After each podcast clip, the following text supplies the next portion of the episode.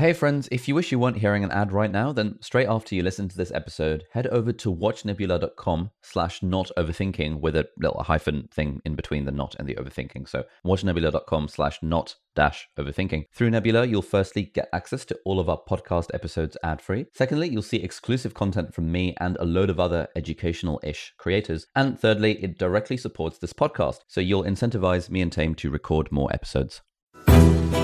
My name is Ali. I'm a doctor and YouTuber, I'm Taimur. I'm a data scientist and writer. and you're listening to Not Overthinking. The weekly podcast where we think about happiness, creativity, and the human condition. Hello, everyone. Welcome back to Not Overthinking. Taimur, how are you doing today? I was doing great until about half an hour ago. We tried to start recording this podcast, and we've been messing around with trying to record it remotely using some new software, which didn't end up working. So now we're using the old method of recording it Yeah. separately. Yeah, it's a bit insane that this still has to be done in, in Yeah. 2020. Because, like, t- to record a, po- a podcast remotely, we are on Zoom US with microphones plugged into separate systems, recording on separate SD cards, and then we have to go through the bother of recording the Zoom call, synchronizing all the microphones in post, and then doing all sorts of stuff to it. Like, there must be something that solves this problem. Yeah, it's ridiculous. I don't know how this is still an issue. People need to stop thinking about driverless cars, AI, and just like, you know, Va- vaccination, coronavirus. yeah, just forget about all that. the truth is that podcast bros don't have the. Especially in with like remote recording, it just doesn't work. Anyway, how how are you- how are you actually doing? Um, I'm actually doing all right. I'm doing all right, actually. there we go. That's better. um, I had a uh, I had a Zoom breakfast with some friends this morning. That was my first like you know sanctioned Zoom social event. Nice, Um, excellent. So yeah, there were four of us. Uh, we had breakfast together and and uh, chatted. We usually go to a cafe uh, in West Hampstead called the Wet Fish Cafe, and uh, we found some pictures of it on Google Images and set, and set that as our Zoom virtual background, so, we could pretend we were still at the Wet Fish Cafe. Oh, uh, that's cute. Yeah, it's funny. I've got a, a, a quiz night with some friends, a Zoom quiz night tonight. Oh, nice. Which Yeah, which friends is this? Actually, this is Uh, we shouldn't just chit chat. Yeah. no one cares. no one actually cares. Yeah. Um, what I think what you're trying to say is we should move on to the sponsor of this episode, which is you guessed it. Skillshare. Yeah, Taimur. What is Skillshare? Skillshare is the best way to learn anything online. With uh, it's like Netflix for online classes. Fantastic. Yeah. So you you guys should all go to skillshare.com slash not overthinking because firstly, it helps support the podcast. But secondly, you get a two month free trial of premium. And guess what? I've actually got two of my own classes on Skillshare. One of them is a class on how to edit videos using Final Cut, which is a bit niche. Fair enough. If you want to be a YouTuber and become rich and famous, then sure, then that's awesome. But like 10 days ago, I released a brand new class called uh, How to Study for Exams, an evidence based masterclass. And it's got 36 videos and spans like four and a half hours of content. And the reviews from that are very positive. People are saying this is the single best use of my time that I've ever used in my whole life because in this class, I literally take you step by step uh, all the evidence based study techniques. So if you've ever felt that, oh, my grades are a bit crap and I'm feeling like I'm having to do too much work to study to do well in my exams, then maybe this class will be for you and hopefully you'll find some tips along there. And we split it up into step one, understanding, step two, remembering, and step three, focusing. Uh, and within these 36 videos, we talk about all of these topics. So if you want to check that out along with a load of other classes, over the next two months for free, you should go to skillshare.com forward slash not overthinking. And then that, that also really helps our podcast out because then Skillshare likes us and then we'll sponsor more episodes. So then maybe we can invest in a proper remote recording setup. How, how was that as the plug? Uh, that was fantastic. That could not have been better. Thank you. Uh, no, the class sounds uh, the class sounds good. What what are we uh, what are we talking about this week? All right, mate. This week it's your favorite topic. Uh, we are talking about productivity. Yes. oh, I love it. Yeah, I, I, I bet you do. It's it's been a while since we've done a good old, a good classic ca- uh, podcast podcast about productivity, and basically, I want to use you as a sounding board, uh, as uh, one often does in these podcasts, and I want to talk you through various principles, strategies, and tools for improving productivity. And basically, this is going to be the, the main thesis for my upcoming Skillshare class, which I'm filming either this evening or sometime during the week about how to be more productive. Does that sound all right? Yeah, it sounds all right. But bef- before we do that, I'd like to just discuss the topic in general and like why, how are you're not bored of beating this drum. Okay, actually, I have a question for you. If, if for example, if creating content was completely out of the question, and you weren't allowed to create, co- yeah, if you were into like the YouTube stuff or whatever, like, are you really? Are you actually just into productivity because it's good content that people are interested in? Like, if content didn't exist and you were just, yeah, th- and you spent your time thinking about stuff that you were purely intrinsically interested in, would you actually be like reading, still reading productivity books and like thinking about this stuff? I find it completely baffling that you're so into it. Okay, I think I would because I, I, I probably wouldn't use the word productivity, but I am I am genuinely interested in sort of peak performance to use that that buzzword. Okay.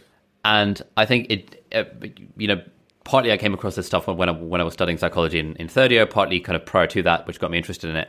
Like, why is it that some people are more motivated than others? Why is it, why is it that people are more consistent than others? Like, you know, w- what are these these factors that lead to individual differences in these sorts of quote soft skills Okay, which yeah. actually makes like contributes a massive amount to how quote successful people are. And we can go into a long conversation about what success actually means but i think it's one of the things that's so universally applicable. Like everyone thinks they struggle with procrastination. Everyone thinks they lack motivation to do various things. I struggle to go to the gym. I struggle to eat healthily. You know this, this is like a fundamental part of the human experience. Yeah. and for you to hate on it just being like oh productivity bros is i think unfair Yeah, no, I'm not hating on it. I just I, I was curious about. Yeah, I think that I think that those motivations make sense. It's obviously a very high measure thing.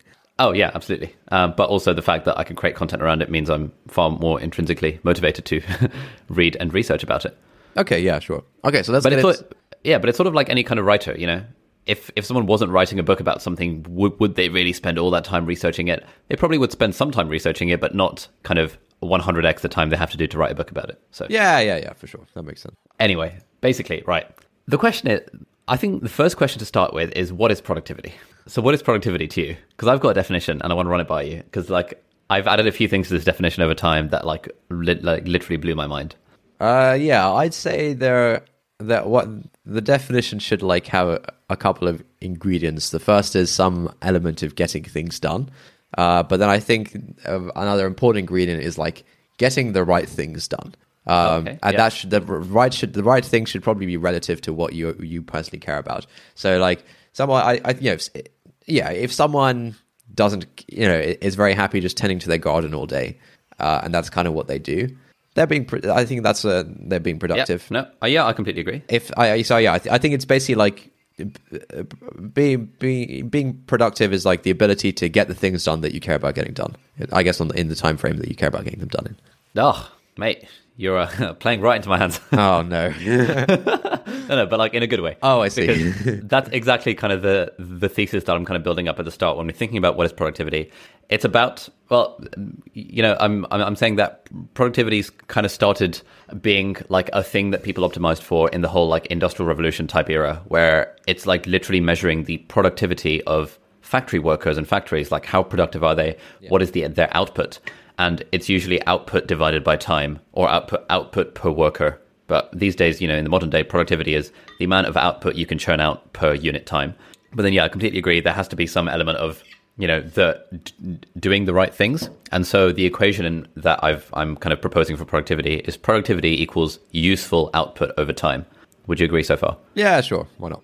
And so, kind of the those are the, the the three sort of domains that I've split the class up into. It's kind of uh, knowing what the right things to do are, actually doing those right things, and then doing those right things in an efficient fashion. Okay, yeah. So that's fine. That's, fairly yeah, that's a fairly simple breakdown. definition. I like it. Um, so that's sort of the three part structure. But then the other day when I was thinking about this, I realized there's a fourth element. no. Yeah. And like genuinely, when I when I realized this fourth element, it like legit blew my mind. All right. and then I mes- I messaged it to Angus, one of my team members, on Slack, and he sort of s- s- sent the mind blown emoji in like in, in like an in like a non ironic way.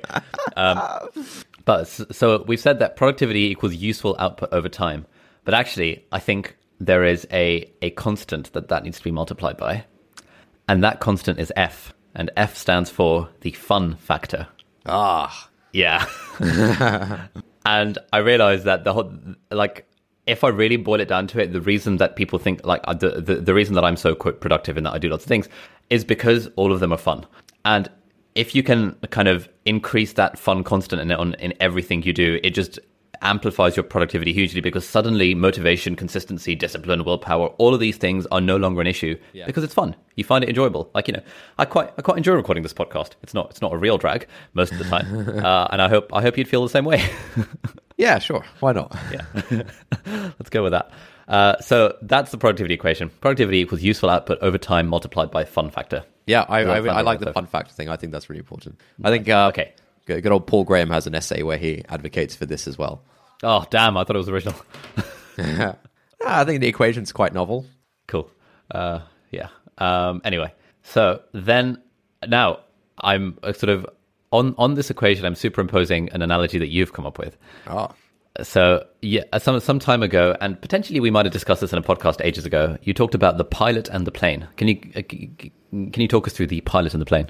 Yeah, it's like a metaphor for how you might want to operate your own life, where during different parts of your day, you want to play different roles. You know, and there's there's two principal roles. There is the role of the pilot, who uh, broadly sets the direction of the plane, and then there's the role of the plane, which just flies in that direction. And you know, maybe there's some course correcting uh, along the way. And so the uh, yeah, the framework kind of is that you should you know you should find the moments in the day when you have clarity about things that you care about. So that might be in the morning before work, before like your mind becomes muddled by all these random inputs that you're taking in. Um, it might be before you log onto the internet in the morning. It might be at night before bed. Find the, you know, the the few minutes of clarity that you may have during the day, and play the role of the pilot. Figure out what you care about, what your priorities are, what you want to, how you want to spend your day, um, and probably some more long term thinking as well.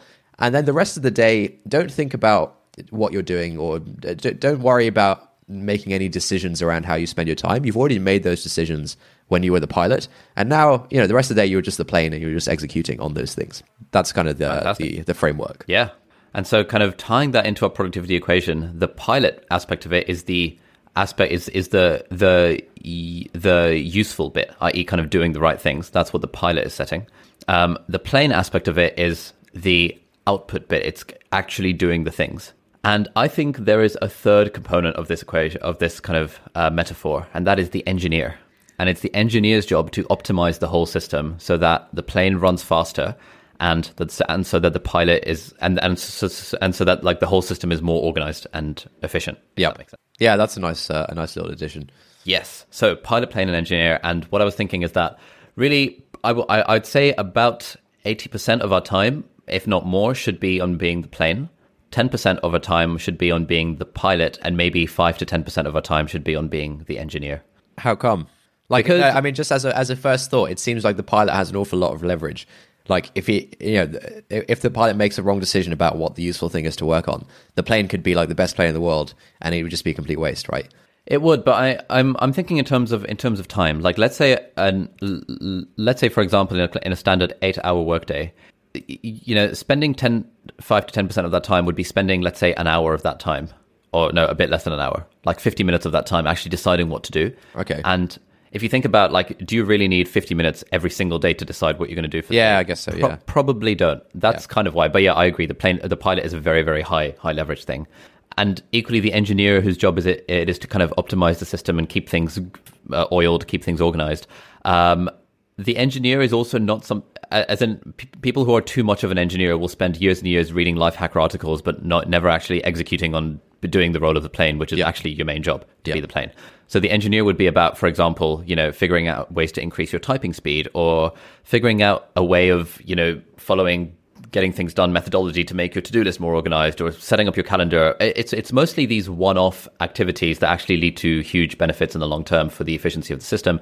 It's not stuff you have to constantly pour time and en- energy into. Yeah, sure, that makes sense. Cool. So that is sort of the the the kind of mental model that I'm kind of running through, r- running with in this in this class.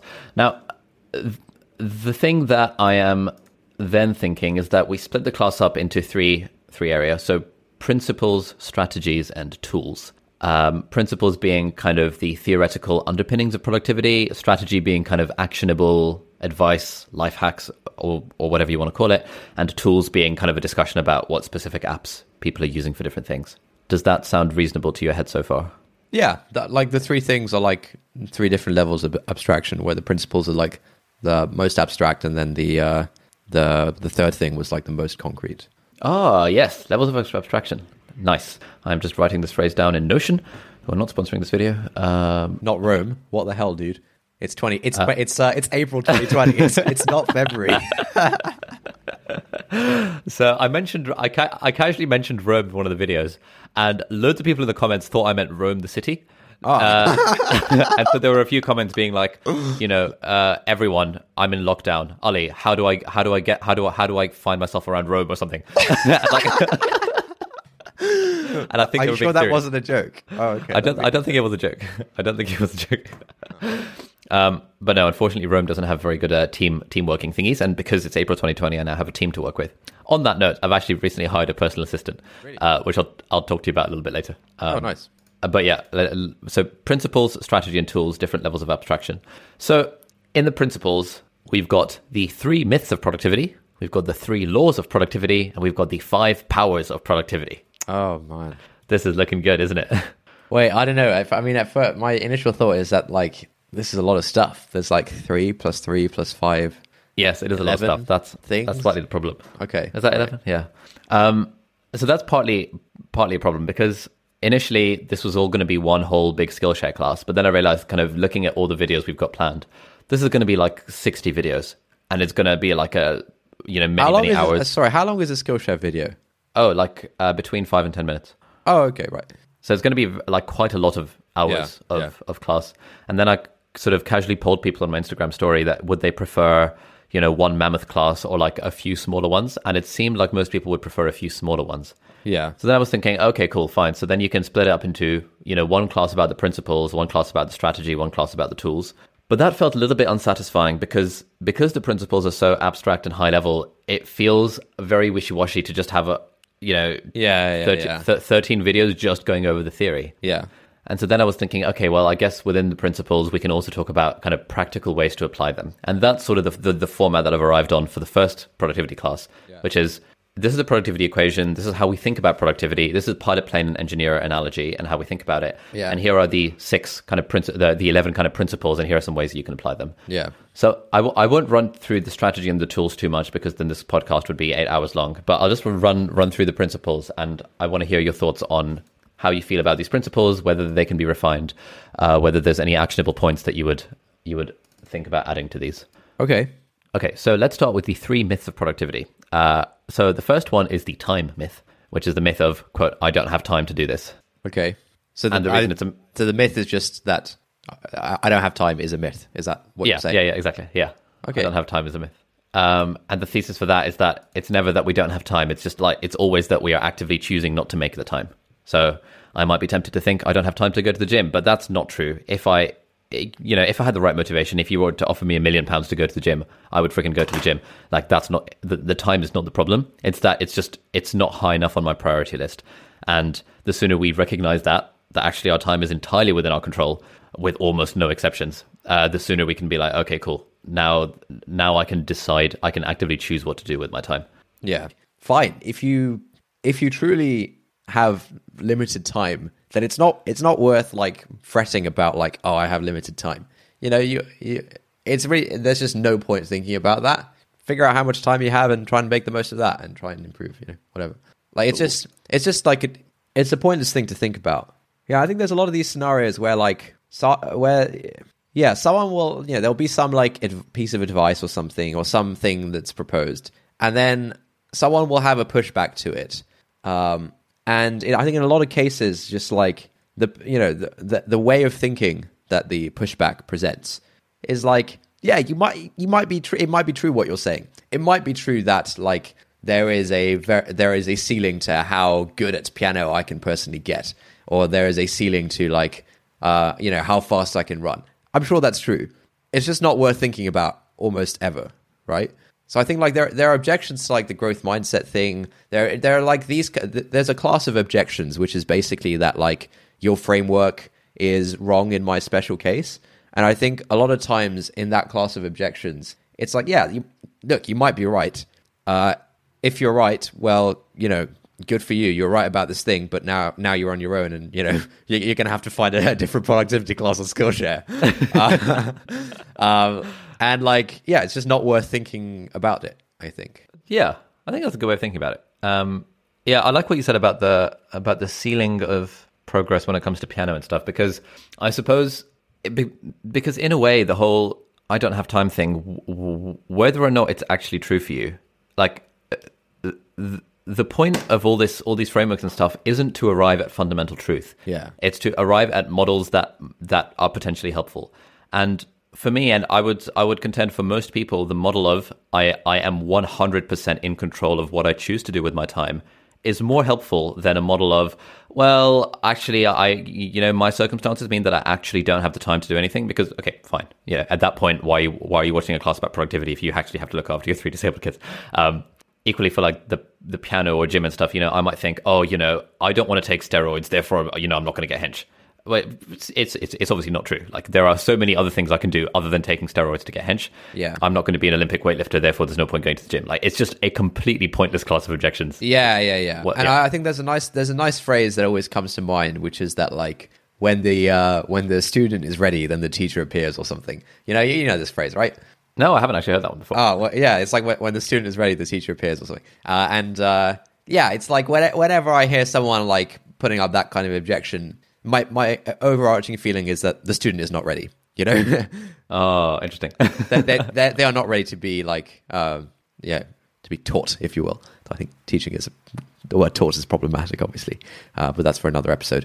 Oh, okay, cool. Right, that makes sense. So, yeah, the uh, coming back to the three myths of productivity, this I don't have time is a myth, and I really wanted to have like kind of practical, actionable kind of steps that people can take to incorporate this into their own lives. But apart from it just being a shift of mindset, I am struggling to think of actionable advice. Oh, w- one thing that some productivity gurus recommend is that if you actually think you don't have time, you literally track every minute of your day for a week and see where all your time is going. And then you'll realize that, oh, actually, you know, I had half an hour of sitting on Instagram every single day. You know, that adds up to four and a half hours in the week. Oh, wow, I actually do have time. Um, can you think of anything else? Nope, that sounds good for the for myth one. Myth number one. Cool. Myth number two is, you guessed it, the motivation myth. Ah, and we've hashed this out in a previous episode about motivation, which apparently people people f- found found quite good. It's one of our most listened to ones, I think. Um, so the one with uh, Callum. No, it's the it was one of the really early ones. Why do we sorry, struggle with yeah, that's right. That's right. Yeah, yeah. Um, and just to kind of rehash the argument, actually, uh, I've I've I've been rehashing it for ages. So why don't you rehash the argument of why motivation's a myth? Gosh, I mean, it's not an argument so much as an assertion. It's just an assertion that motivation is a myth, and all you need is like discipline or something. Uh, basically, like the the the model of like I uh, motivation first and action. You know, in, in, the model of like inspiration first and then action second. That like in, ac, inspiration leads to action is just a bit flawed. And uh, if you speak to anyone who is a I use the word professional, but I don't mean necessarily that you have to be doing something as a day job. But like, if you a, a- any professional in any field will tell you that a lot of the time you have to you do the action without the inspiration, and the action leads to the inspiration. It's kind of virtuous cycle. But fundamentally, you need to get this thing out of your head of like, oh, I need to feel like doing this thing before I do the thing. Yeah, absolutely. So, kind of the the diagram that I would kind of draw for this is on. Imagine on one side of the diagram you have the thought that okay, I should go to the gym. On the other side of the diagram, you have the action of actually being at the gym and doing some work.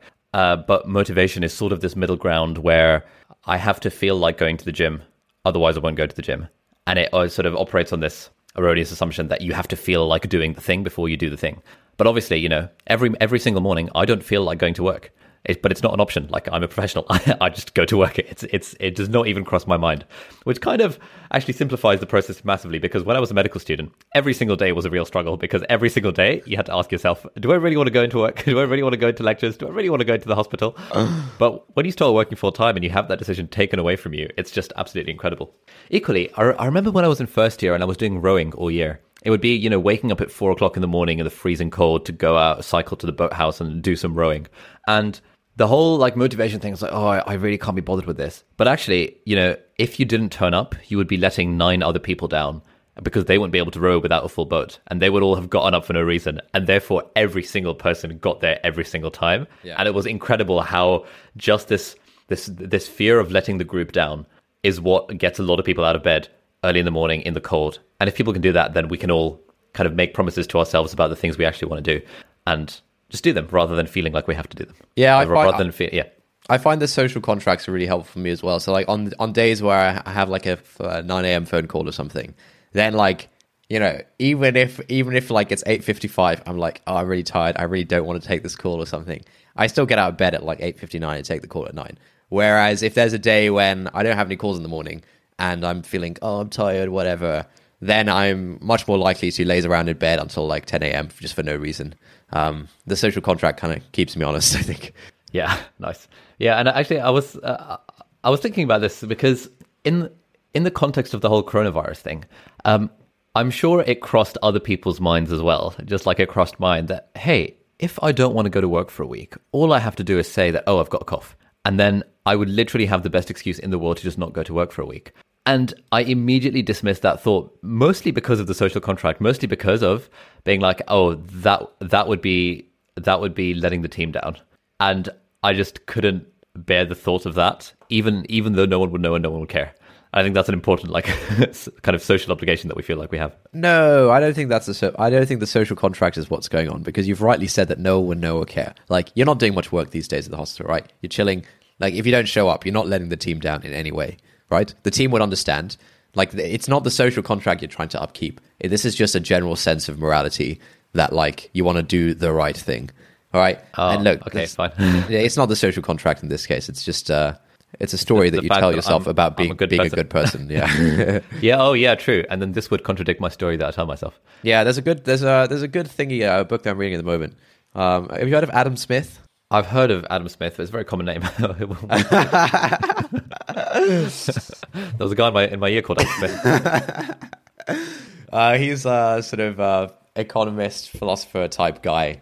Uh, I think a lot of people see him as like the father of uh, capitalism in a, in some sense, the father of economics, father of capitalism kind of thing. He, he was around like the 1700s. Anyway, his uh, his main kind of work that people know him for is uh, a book called The Wealth of Nations, which is about like free market economic stuff. And I think he was like the, the first guy to think about this stuff. But he also he also wrote some stuff about kind of philosophy, morality, like you know, life and stuff. Um, bit of overthinking uh, on his part. And he has this idea of like morality where he, he his model is basically that in each of our heads we have we have an uh, there's something that he calls the impartial observer that like when we're going about our day we feel like you know in our heads we feel like there is an impartial observer kind of watching us.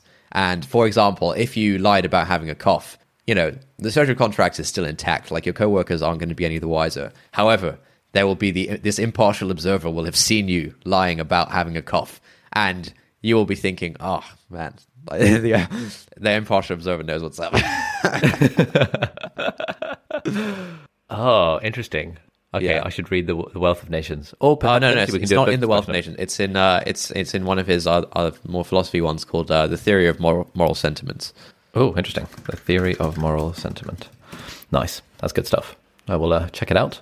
Anyway, yeah. So um, going back to our principle of motivation myth, uh, in terms of so in, in terms of practical things, uh, the thesis that we've hashed out in a previous podcast episode about motivation is that okay, fine, this motivation is a myth is the gold standard. In an ideal world, we would all have the thought, and it would just immediately lead to the action. We would quote just do it.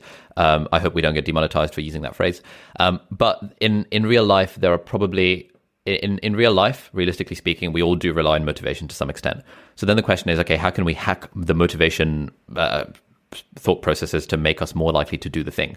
Um, and what I'm going to say in this class is that we only need motivation to do the things that we that are short term pain for long term gain. If and so if we appreciate that, either we can we can act on the action or we can act on the outcome. If we act on the action, we can make it either more pleasurable or we can make the inaction more painful. So by making the act more pleasurable, you know, just making it more fun you know, listening to music while you study, being in a nice coffee shop, ordering a cheeky latte. That yeah, so this is basically like all of James Clear's Atomic Habits stuff about like make yeah. you know that that stuff. Make it easy, make it something, make it something. yeah, yeah, yeah. Um, or we can make the inaction more painful, like putting money on the line, saying, "Hey Molly, if I don't go to the gym every single day this week, or if I don't do a home workout, sorry, every single day this week, then I will give you a thousand pounds, and you can just keep it and do what you want with it." Type thing. That makes the inaction more painful, which is why deadlines work so much. That you know, you we all do essays the night before they're due because we know the inaction is more painful than the act itself. Yeah, yeah, yeah. We, yeah, there's lots of these strategies. They're out. They're all. You know, people have written about them. We've talked about them. Um, yeah. So let's move on to the next thing. Fine. Uh, next myth is the multitasking myth, and this is a, li- a little bit more sort of less less abstract than time and motivation, but it's just basically that that simple idea that multitasking is a myth. Uh, we should actually be focusing on one task at a time because there's all sorts of evidence about attention residue and task switching being not good for you because it means your attention gets diverted. Bloody bloody blah blah. Who thinks think who that's- thinks multitasking is a good idea? I'm not aware of anyone peddling this narrative. And like, what does mul- how could what does multitasking even look like practically when you're trying to get things done? Uh, okay, so for example, uh, having your inbox open on the side, having your notifications open. As soon as an email comes in, you check the email and do something with the notification, deal with it, and then task switch back to your main task. Oh, so you don't mean like you know typing on your keyboard with one hand on one thing, and then like Oh, I mate. don't know practicing the guitar with the other hand. Uh, So, so my thing is actually I have the mouse in one hand, and then I do practice coin rolls on my fingers with the other hand. oh, okay, nice. that was how I learned the coin roll because I was like, you know what? It's inefficient for me to have my left hand doing absolutely nothing. yeah, yeah, yeah, yeah. oh, dude, why don't I just- Yeah. I've, Yeah. Had, I've had the same idea. I'm trying to get better at one-handed typing because, like, I mean, uh, it's mostly out of laziness. Because sometimes I'll want to just like slouch with my head in my ha- uh, on like one hand and just be doing stuff with the other hand. And like, I feel like I'm okay. I'm actually okay at one-handed typing. I'm sure I could get up to like I don't know. I'm, I'm like 50 words per minute on one-handed typing. I'm sure I could get up to like 60, 70, um, which is like fast enough to do do most things. And then yeah, the other hand you can just like do whatever you want, and we'll leave it there. we need, to, we, uh, we need to make sure this is not an R-rated podcast. Anyway, let's move on. Uh, so we've done the three myths of productivity. Uh, we're now on the three laws of productivity. So starting with Parkinson's law, which is pretty standard productivity advice, the idea that work expands to fill the time available to it, available for it. This was actually written by a uh, a British historian called Cyril Parkinson, believe it or not, in 1955, and he was looking at uh, kind of the British civil service over the years and realized that everything in government takes absolutely ages, partly because they have absolutely ages to do simple projects, and therefore these kind of un, un sort of uh, go wildly out of out of proportion complexity wise. Um, in terms of practical advice about applying Parkinson's law, I was thinking simple things like setting artificial deadlines or, you know, actively blocking out time that, okay, I'm only going to give myself half an hour to do this particular thing. I also really like, I think Peter Thiel's idea that um, you, we all, like a lot of people like to have this kind of 10 year plan.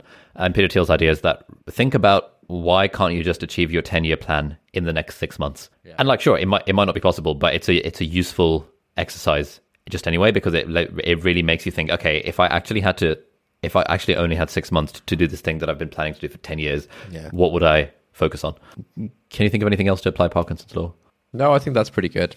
I think this is something I'm particularly bad at personally. yeah how so Oh, we talked about in previous episodes where like I know I can like I know you know for work stuff I could do it on the weekend. I could do it late at night. I can do it whenever I want, and so I have a tendency to you know work less productively during the day or whatever because I know I can kind of make up for it deep down, yeah and that's kind of stupid.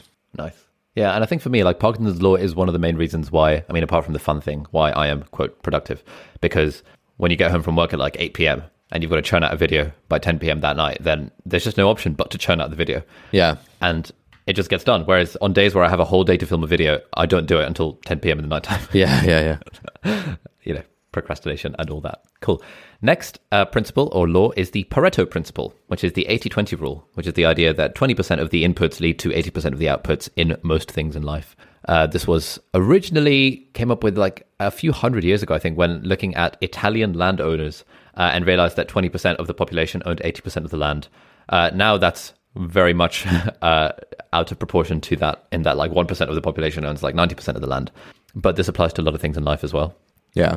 And then in terms of practical advice, I was thinking like the whole minimalism philosophy is very good for that. That we actually we probably only wear twenty percent of our wardrobe like eighty percent of the time. So we we we can think about chucking out the remainder eighty percent that's taking up all this space. Yeah. I wonder if you can think of anything else that would apply to this productivity wise. Uh, I'm a big fan of this. I feel like I'm I'm, I'm always thinking about this, but I, I always think about it in stupid context. Like when I'm brushing my teeth, I think, hmm, this, this, Two minutes. two minutes. you know, really How many how many how many minutes do you actually need? Uh, yeah, precisely. Like, what's yeah? If I if I do for one minute, that's like is that like ninety percent of the uh, the benefit? and then like, I should- sorry, go on. So, so on the on the note of brushing teeth, recently I've realized that my teeth are a lot whiter than they've ever been before, and people have actually been commenting in like videos and stuff, being like, "Oh, y- your teeth look like a shining beacon" type type situation. E- even even on things like these Zoom calls, like I'm smiling. Yeah, they do now. look white, dude. Nice. And do you know why they look white? Are you using whitening toothpaste? Uh, I've been using whitening toothpaste for years. You're not drinking So- tea or something like that? No, it's not. It's not even that. It's one simple high measure change. I got an electric toothbrush for like twenty quid, which d- pauses slightly every every thirty seconds, and at the end of four cycles of thirty seconds, i.e., at the end of two minutes, it does a zzz, zzz, zzz, zzz. So you know that you've brushed your teeth for two minutes. so the it is actually that you have been brushing for two minutes that you think It's- makes yeah. them whiter. Exactly. Like I like in, in the past. In the past, like I would always guesstimate the two minutes. I'd be like, okay, that's probably right. Uh, But now I realize just how long two minutes actually is. Wait, bro, you actually used to try and do two minutes. Yeah, mate. Obviously, you're supposed to brush your teeth for two minutes. I care about my teeth. Oh wow, okay, all right. really not that much of a productivity powerhouse if I've been, if I've actually been brushing my teeth for two minutes. But no, because because now I do 30 seconds in each quadrant of my mouth. Right. and and it tells me, and it's taken all the friction out of brushing my teeth and thinking about the timing. And within like two weeks of owning this toothbrush, people started commenting on how white my teeth were looking. That's mental. All right, I should. Yeah, I've been holding off on the electric toothbrush thing for a while. Um, yeah, I feel like Well, it ruins because- the fun. yeah. Well, brushing your teeth. Yeah. The tactile no, kind of nature of like, and then I try and have a little game where I try and see like how how fast can I like move it, so I decide to like make it brush, you know, like all this kind of stuff. I, I, I guarantee an electric toothbrush is faster than your hand hand motion. All right, I'll get an Um, electric toothbrush. So, uh, uh, on on that note, I was I actually looked up the Wirecutter article about this. So, for those who are unfamiliar, Wirecutter is a good website that does reviews on everything. So, if you just type in "best electric toothbrush Wirecutter," Yeah. they will review like 500 of them and tell you what the best one is. And basically, what they were saying, like the first question is, "Do I really need an electric toothbrush?" And what they were saying is that the only benefit of an electric toothbrush, like all these fancy features, don't mean anything.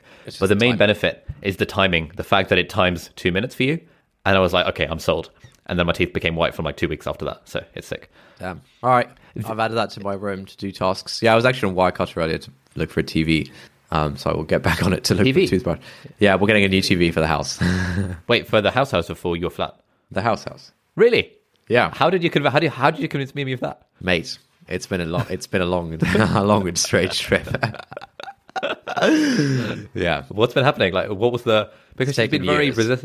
Yeah, yeah. it's like it's, it's it's sort of like back in the day when you knew that you want to get a laptop two years from now, so you start sowing the seeds. yeah. Be like, hey, so the computer's getting a bit slow, and then two months later, being like, oh yeah, so the computer crashed today, and then you build up the narrative over time.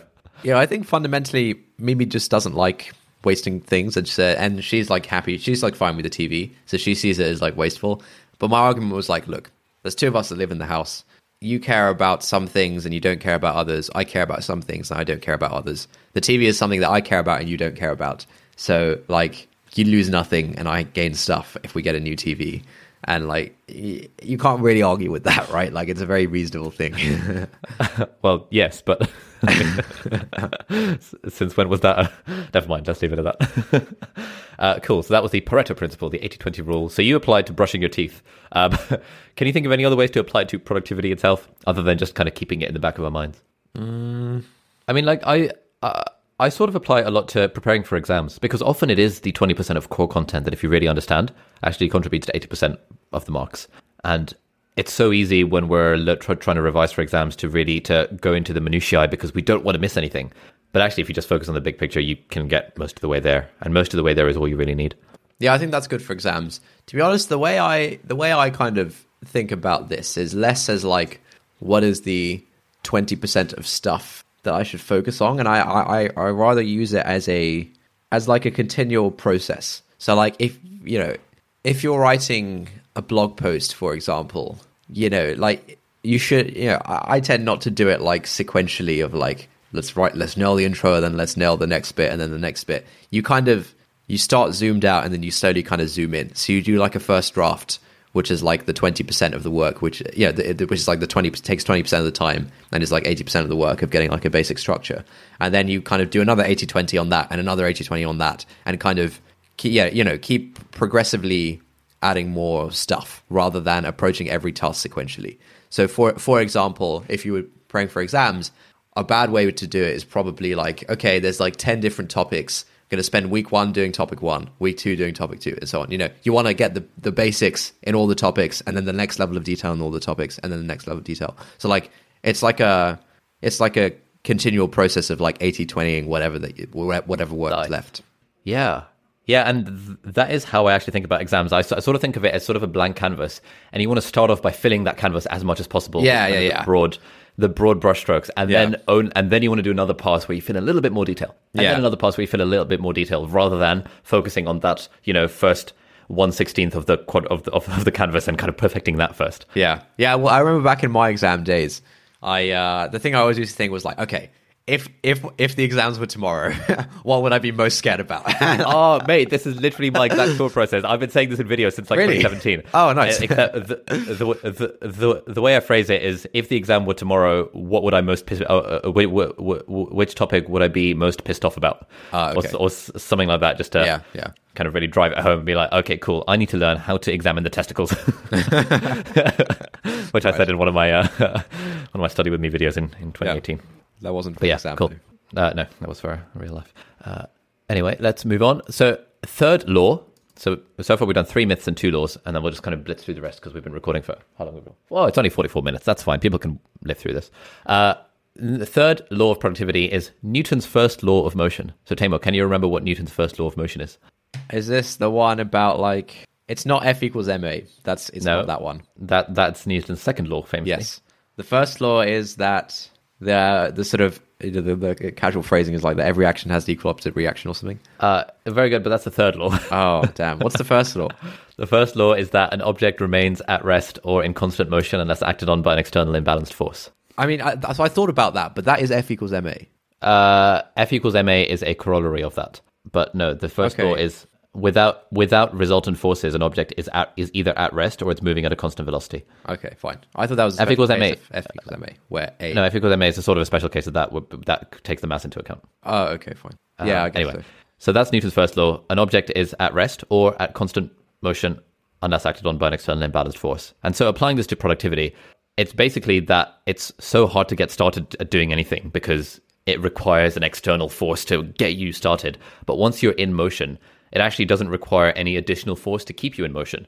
And so if we can if we can sort of think about that in terms of how we actually get stuff done, like the thing that people struggle with most often is the plane taking off, like actually sitting down and getting started and doing the work. Which is why there's all sorts of these productivity hacks that, you know, convince yourself you're only going to do it for 30 seconds. Or instead of saying, I'm going to read 10 pages of this book, to tell yourself, I'm going to read two words of this book because you'll realize that once you get started, it's actually a lot easier to keep going. And getting started was the hard part. And I think that's a really important principle to keep in mind because whenever we are struggling with anything, if we can just get started, then it's it's all good. And another thing that just kind of came to mind is uh, keystone habits, uh, which is sort of relevant, relevant to this, but never mind. Anyway, so we've done the three principles, we, we, we, we've done the three myths, the, the three laws. Let's just quickly go through the five powers of productivity. And I'm I'm open to cutting these down. It would be nice for these to become three powers because then it's like three list a three list of three. Yeah. So the first one is the power of habits, basically about how habits are like the best thing ever. The second one was the power of consistency, Uh, but I, th- I feel like both are basically sort of the same thing. Yeah, that feels like there's a lot of overlap there. So potentially those could be paired together. The third is the power of the flow state. Like w- you know, there's all this all this stuff. The for example, psychologist uh, Mihaly Csikszentmihalyi popularized the term flow state in the 1990s. It's defined as an optimal state of consciousness where we feel our best and perform our best. People are labeling it as being in the zone, whatever, but basically being hyper focused at the task at hand. Um, I wonder if that can go into the myth of multitasking. Actually, maybe it can. And then that ah, perfect. Okay, so we've got consistency, which is part of habits. We've got uh, oh, okay. So now we have three powers of productivity. This is perfect. This is good stuff. Um, the, so, so the first power of the is the power of consistency slash the power of habits, uh, which is fairly obvious stuff. The second one is the power of productive downtime. Ah. Um, so, for example, for you, it's watching David Dobrik vlogs while sitting on the toilet. For me, it's replying to YouTube comments while sitting on the toilet. um, or You watch example- David Dobrik blogs too. Yeah, Don't pretend like I'm I'm the one who does this. T- Look, I have to sell myself as being a productivity powerhouse, and that does. I suppose because I'm a I'm a YouTuber, watching David Dobrik vlogs actually makes sense. Actually, on that note, um, I've I've signed up to this like eight week uh, YouTube coaching program type thing. What is that? Where every week they give you assignments, and you have like a live Zoom call with people from all around the world, kind of with when like the coaches and stuff talking about how to grow your YouTube channel. And the assignment for this week is to find five YouTube channels that you would never normally watch and analyze what it is about them that makes them work. nice. So I, f- I found this channel called Madelaine Petsch or something like that. Have you heard of her? Nope. She is one of the actresses in Riverdale. Um, and so she and she's got like five million plus subscribers on YouTube, and like a lot of the Riverdale cast has their own YouTube channels, and they've got the sort of like in the millions of subscribers, obviously because it's a big TV show. Um, and it was just weird things like you know like like makeup tutorials and like cook with me and boyfriend tag and stuff that I would never normally watch. And I was Yeah, like, yeah, no, there was it was it was even an ASMR video in there that was surprisingly addictive. So I've I've been watching all of this stuff for science. Is is what I'm saying. Dude, I told you this literally like three months ago. I said, "Hey, Ollie, you don't. you- uh, All you do is watch productivity stuff. You should be consuming YouTube content outside of your normal sphere, so you can pick up some tricks and stuff." And you're like, "Oh yeah, whatever, man." Look, I started watching David Dobrik because of that recommendation, Okay, fine, and I have wasted hours and hours of my life so far. nice. Anyway, um, productive downtime as well. So that's something that I, I quite like. It's it's like at work, um, and in the hospital. It's not that there is work to do twenty four seven. It's like there are lots and lots of moments of downtime where you're waiting for a patient to arrive, or you happen to have no patients on the ward, or you've done your job for the afternoon. and You've got an hour to kill before going home. Um, looking around at work, most people would kind of be on their phone, kind of scrolling Instagram from the kind of polling that I've I've casually done. But I always take my iPad or my laptop with me to work for that very reason because I can't really be productive on my phone. But if I bash out the laptop or bash out the iPad, it means I can I can do stuff. Which means my time, the amount of stuff that I squeeze out with my time is m- massively increased, because there's all these random moments of downtime throughout the day. yeah. Uh, have you? Do you do any productive downtimey things, or are you big on? Oh man, I just want to relax. What do you mean by productive downtime? I, I suppose it's different for you because you kind of do your own thing, whereas for me, I I, ha- I have to clock in at work at eight a.m. and clock out at five p.m. Right. And so when there's nothing to do at work, it's not that I can just I don't know. I mean, I I, sh- I should do something with that time, given that I'm at work during that time. Oh, okay. Uh, yeah. I guess I don't really do product. I mean, yeah. I don't know. I don't think this really applies to me. Okay, fine. And finally, the, the power of productive procrastination. So I think this is something that you would resonate with. So it's, it's, it's the idea that if you can make your procrastination actually productive in some in some sort of way, that's actually useful. So, for example, for me, back in the day, procrastination used to be browsing web design inspiration, or you know what, I should be doing this thing, but actually I'm going to go down this rabbit hole about reading about this thing, which Yeah. actually turns out to be quite useful. Or I should be doing this thing, but I'm just going to play some piano because, and kind of just do some interval training with this uh, or this uh, um, musical interval training app that I started using, Right. Which is sort of like pro- productive procrastination. I'm procrastinating from doing what I sh- actually should be doing, but that procrastination is inherently productive. Yeah, i.e. I- it's useful. I think it's great. This is how I, this is how I got into playing the piano in fourth year. I just I didn't want to like sit at my desk and do work, and so I just went on the piano instead. I, I mean, I was lucky that I borrowed a piano from my friend who lived in the room next to me. But yeah, I think it really works. Cool. So, do you have any kind of actionable tips that you can take uh, that people can take from the theory of productive procrastination? Yeah, I think it comes to like environment design. Ooh, interesting. Tell me more. Like uh, I don't know if it if it's like for example the piano thing in fourth year. I didn't have like a particularly big room. Uh, I had my like my computer and stuff set up on my desk, and then I had the piano like on the windowsill sort of thing. And the piano was just basically always there. There was no friction for me to like get up and go and start playing it. And so I just kept doing it. Whereas if it took like two steps of like, oh, I have to like go and plug the thing in because it's not always plugged in, then like I just wouldn't have done it as often. Yeah, that's very true. This is another thing that James Clear talks about in Atomic Habits that if you struggle with playing the PlayStation too much, then literally every time you play it, just like unplug it and put it in the cupboard. Because just those two steps of having to take it out of the cupboard and, un- and plugging it in again massively increases the friction to playing the PlayStation, which means you're less likely to do it. Yeah, yeah. One thing I've started doing is that like if if my phone is at my desk, I'll often get distracted, and so like whenever I notice myself getting distracted, I'll like chuck my phone across the room onto like the bed, Yeah. and then like I can't just access it without getting up, so then I just don't go on it. Oh yeah, mate. I had this. I, I had that this morning. Like I got up at like nine a.m. and because I don't have my phone in bed with me, it was across across the room, and I was thinking that okay, I I kind of want to go on my phone right now, but it's across the room, so I can't be bothered to go on my phone. You know what? I might just I might as well just lie in bed, getting bored for five minutes, and then and then get up and get out of bed. Yeah. Whereas if I had my phone on the bedside table, I would have spent three hours just lying in bed on my phone because Yeah. that that would have been my uh, vegetative state at that point. So yeah, productive procrastination, environment design. Yeah, I think that's some pretty practical stuff. And then the final thing that I was going to talk about is just kind of the fun factor and basically talking about how fun kind of bleeds into all elements of productivity. Because if you can have fun doing the thing, then actually you're you're winning at life. Yeah, hundred percent. Does that sound all right? Have you got any any practical tips on how to enjoy the things that you do more? Like when you were studying for your exams and stuff, or kind of doing work, presumably you don't enjoy 100% of it. Like, how do you talk yourself into enjoying it? Um, I think to a large extent, I try and think that like if I'm not enjoying this, then I'm the mug here. you know, like I'm choosing to like you know for like like university whatever. I I chose to go to university. I chose to spend four years like studying this random stuff. Like if I'm if I'm not enjoying it, I'm just like yeah. I'm a total knob. like I'm just screwed myself. And and you know there was there was a there was a, a particularly interesting moment in, for, in I think it was like third year or fourth year or something, and I think I was thinking something along the lines of man. Why is life so like difficult or something? I wish I could just be living in like the Naruto world where like all I care about is this one thing of like you know being a ninja, becoming Hokage or something. And I'm really jealous of like Naruto that he can just like focus on this one thing. and then I was then I realized, wait, that is literally the setup I have right now. I, I was meant to come to this university for four years to literally focus on one thing and just like do some maths. Like that's all. Yeah, that is exactly what my life is right now. Um, and so yeah, it's always yeah. That, I thought that was a, a funny little thought that I had. Oh, okay. and so from that point on, did you start? no, I, ob- I, no, obviously not. it didn't. It didn't have any long term benefit. It was just a funny thought. Like I'm trying to, I'm trying to tease out actionable strategies about how people can enjoy stuff a bit more. You're looking at the wrong places, mate. Like I thought this was going to be a profound point. I might include this in the Skillshare class and just cut out the final bit where you're where you're admitting that you're a waste man.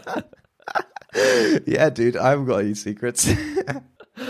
Okay, no, but okay, I, I I think this is a good phrase though. If I'm not enjoying this, I'm the mug here. if I'm not enjoying this, I'm a total knob. I'm just screaming. That's very good. I might put that on a poster. yeah. Nice. Okay, good stuff. Um, anything else you want to add about productivity? The, the, the, this is going to be basically the structure of my Skillshare class number one. That sounds pretty solid. Nice, nice, cool. I think we're we're done there. Then, so what's your what's your insight of the week? Let me check out my my, my notes on Roam. Oh, here's my insight of the week. Right. Yeah, so a couple weeks ago, I watched a film called Knives Out. I think I told you about this. Very good film. You did. You said it it's was like very a good, yeah. it's like a murder mystery type thing. Okay. And the feeling I always have when I'm watching something like a murder mystery or like any kind of mystery film is that there's always a moment like during the film when I kind of when I I'm kind of explicitly aware of the fact that wait, someone literally like sat in a room, worked backwards from this ending to like add all these twists and stuff that make that seem really clever and whatnot. And like someone just sat here sat there and made it all up and now I'm laughing it all up. Yeah, you know? and I, and I, like at some point during any kind of mystery film, I think they just worked back from the ending. Like, oh, there's obviously some skill going on, but like, you know, I'm just like someone. Someone made a bunch of stuff up, and now here I am, like spending two hours watching it. Um, and I think that's funny because like that's obviously true of any film or TV show, right? Like someone someone sat there and made some stuff up, and now I'm watching. it's it's it's also very true of books which last like hundreds of hours rather than just the two hours. Yeah, yeah, yeah, the TV show exactly. but I, I don't know. I always, I always feel like a bit of a mug during like mystery, mystery stuff. but then, it, like the obvious like next thing is like, well, that's just all kinds of you know uh, art that you consume, right? Um, Exactly.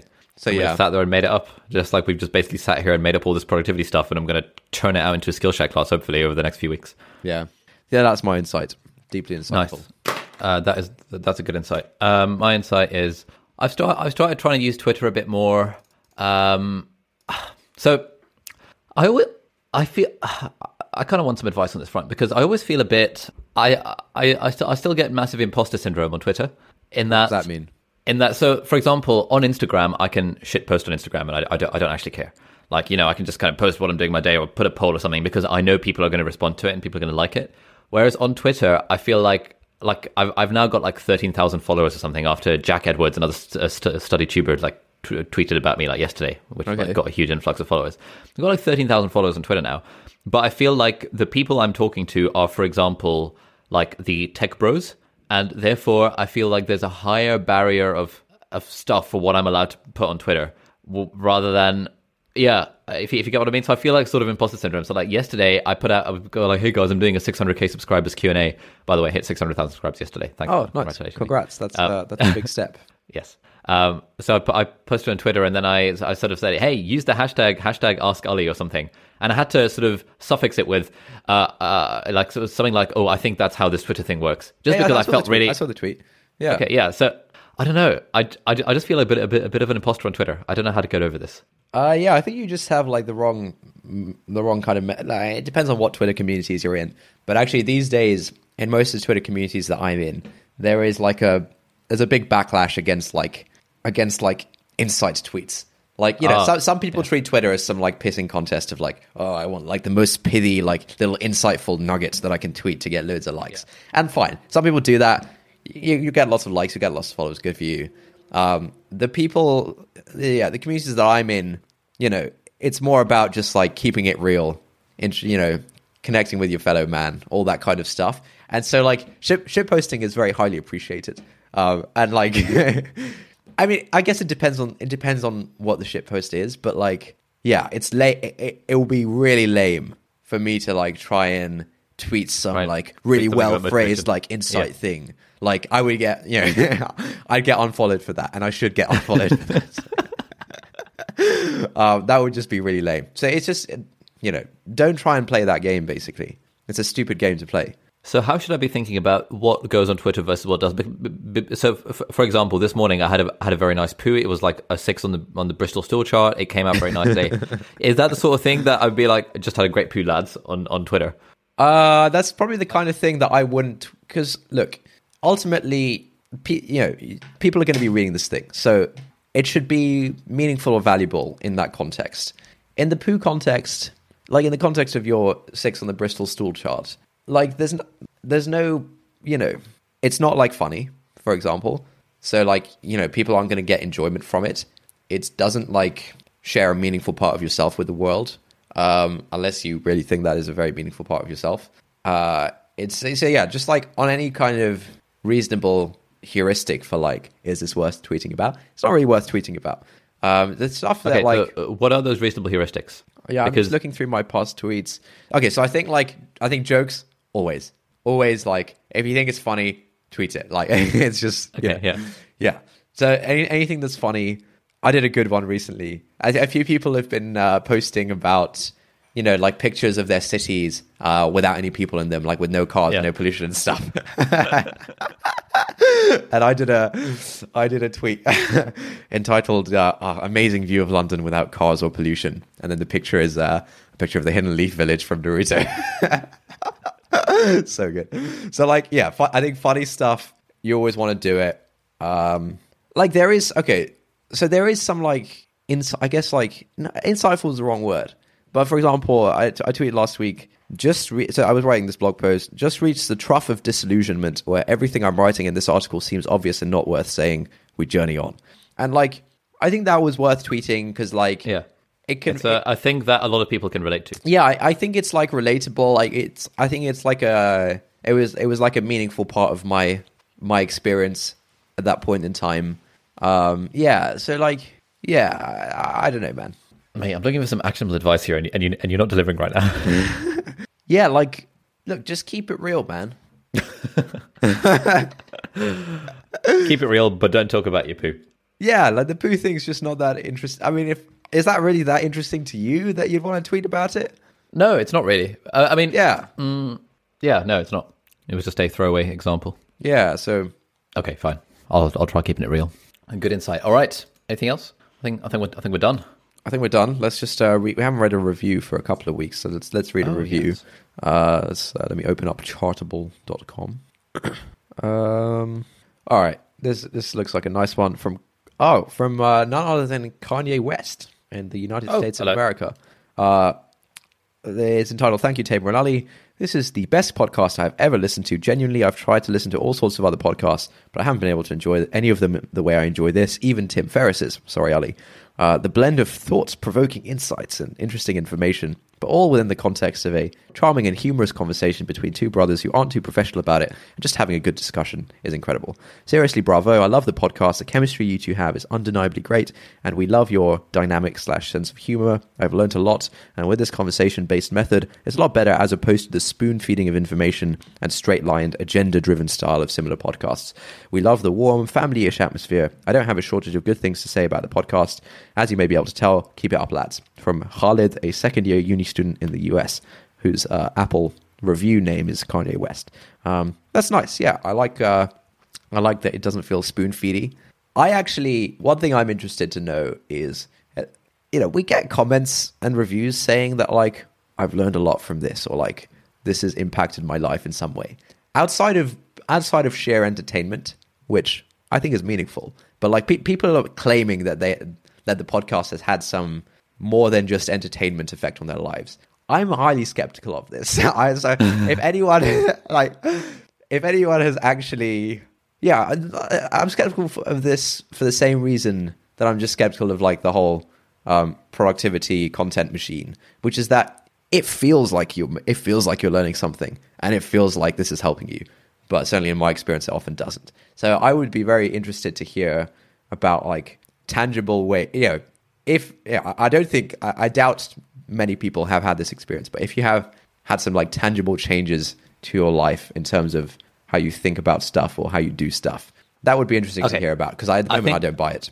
So I think you're over-indexing on the on the tangible front. Like a lot of the stuff we talk about isn't really tangible. Like we have the quote action points at the end of the episode where where, where we were like, hey, you know, we should decide to put more effort into our friendships and therefore set up a Slack team for our friends, which just ended up never happening. Okay, that no, would no, be a tangible thing, for example. I don't mean that tangible. Okay, uh, but by tangible, yeah. I, I just mean like yeah, like I think t- tangible, the, something that would qualify as tangible is like oh, you know, when I hang out with my friends, I think about this. When whereas previously I used to think about something else, or like the way it, you know, when I like meet new people, I like approach it in this way, whereas previously I approached, it. yeah, that's tangible enough for me. I'm not saying like show, show me your calendar and like, yeah, I'm not saying anything like that.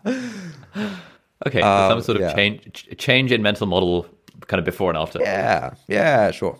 Sounds reasonable. That All would right, be well, yeah. uh, interesting to hear about. So, send in your, your uh, tweets at and overthinking or emails at hi at notoverthinking.com. Thank you for listening, and we'll see you next week. Bye bye. That's it for this week. Thank you for listening. If you like this episode, please leave us a review on Apple Podcasts or on the Apple Podcast website if you're not using an iPhone. There's a link in the show notes. If you've got any thoughts on this episode or any ideas for new podcast topics, we'd love to get an audio message from you with your conundrum, question, or just anything that we could discuss. Yeah, if you're up for having your voice played on the podcast and your question being the springboard for our discussion, email us an audio file MP3 or voice note to hi at notoverthinking.com. If you've got thoughts but you'd rather not have your voice played publicly, that's fine as well. Tweet or DM us at noverthinking on Twitter, please. Thanks again for listening, and we'll see you next time.